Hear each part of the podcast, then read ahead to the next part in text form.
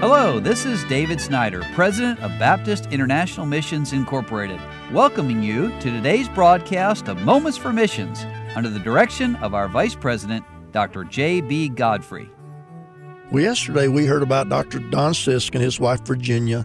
Did you have any children at that time, Dr. Sisk? Oh, yeah, yeah. Renee was 12 years old. Okay. Kim was four years All old. right, they had two young children, and they went to Japan. Couldn't speak the language, couldn't drive on the right side of the road, didn't know how to eat the food.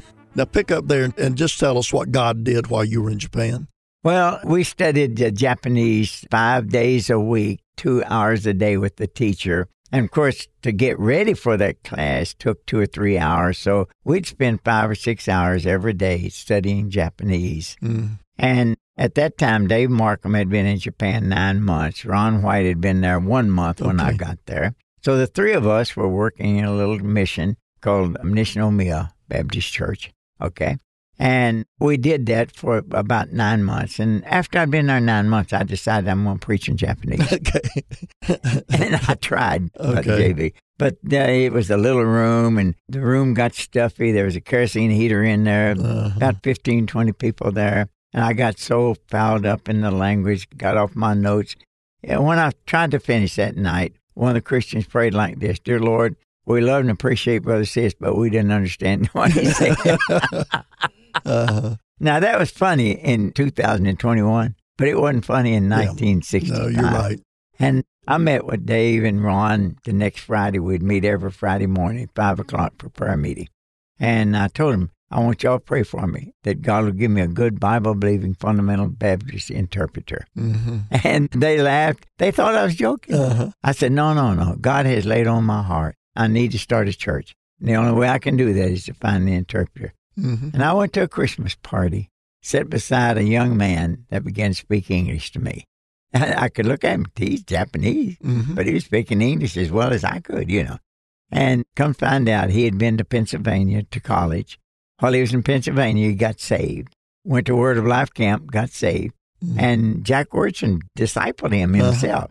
He came back to and he was sitting there beside of me. And he said, Now, it was December, okay, Christmas, a little bit before Christmas. He said, Now, next August, I'm going back to Dallas Seminary. But he said, Until then, I'd like to work with a missionary. Uh-huh. That's probably, Brother JB, the Uh-huh. greatest answer to prayer I've ever seen. That's you know. wonderful.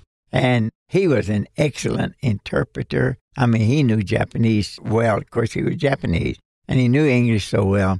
And he was the one that told me about Cindy Newtown. Mm hmm I'd never heard of the place.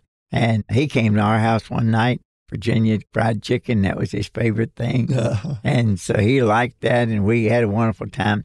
And he said, "I- I'd like for you to come out and see a new town. He said, before it was mountains, they bulldozed the mountain down, put it out in the sea. By the way, that's where the airport is. Sure. Okay. Yeah. And they built high rise apartments everywhere. And I went out there, and as soon as I got off the train that day and looked at that place, I knew that was where God wanted to start a church. Uh-huh. And we're going to hold off today and have you tomorrow tell us about one of the first people who came to church and what happened there. But Okay. how did you actually, what did you do to get started? Pass out tracts, invite people? How'd you go about that? Well, we just, you know, Brother Kate and I got together and we decided, okay, we're going to start with a meeting Friday, Saturday, and Sunday. Okay. hmm And we had some 50,000 pamphlets printed and we went door to door passing them out. We stood at the train station, passed them out. We had loudspeakers. We'd go around town telling about the meeting we're going to have and so Amen. forth. And it was the first Friday night in February of 1966. All right, come back tomorrow and we're going to continue with that story, an exciting story. You've been listening to Moments for Missions. For further information, please write to BIMI, P.O. Box 9, Harrison, Tennessee 37341, or call us at 423 344 5050. Or you can visit us online at www.bimi.org. Until next time, may the Lord richly bless you.